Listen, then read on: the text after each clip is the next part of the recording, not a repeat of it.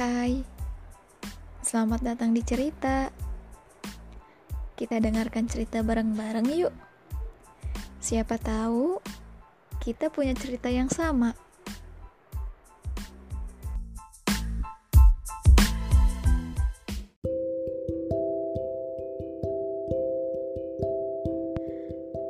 Ada yang pernah ngalamin gak sih?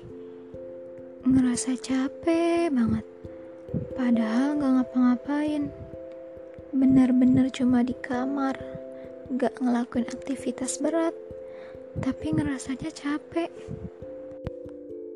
Kata temenku Mungkin ragaku diam Tapi pikiranku terus berjalan. Emang ya Kekuatan pikiran sedahsyat itu. Apalagi kalau pikiran udah berlaku jahat sama diri kita maka tubuh pun akan merasa lelah, merasa capek. Semakin berusaha buat gak mikirin, makin kepikiran. Dibiarin aja, tapi capek terus-terusan. Ya udah, istirahat kalau capek, tidur aja.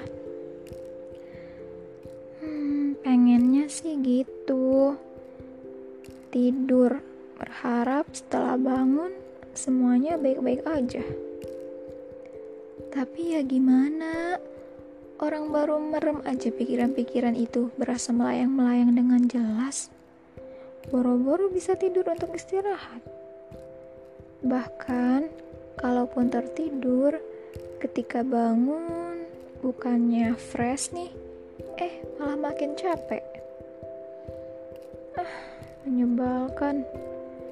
Mau ceritain ke orang lain, tapi mereka juga lagi ngalamin hal yang sama.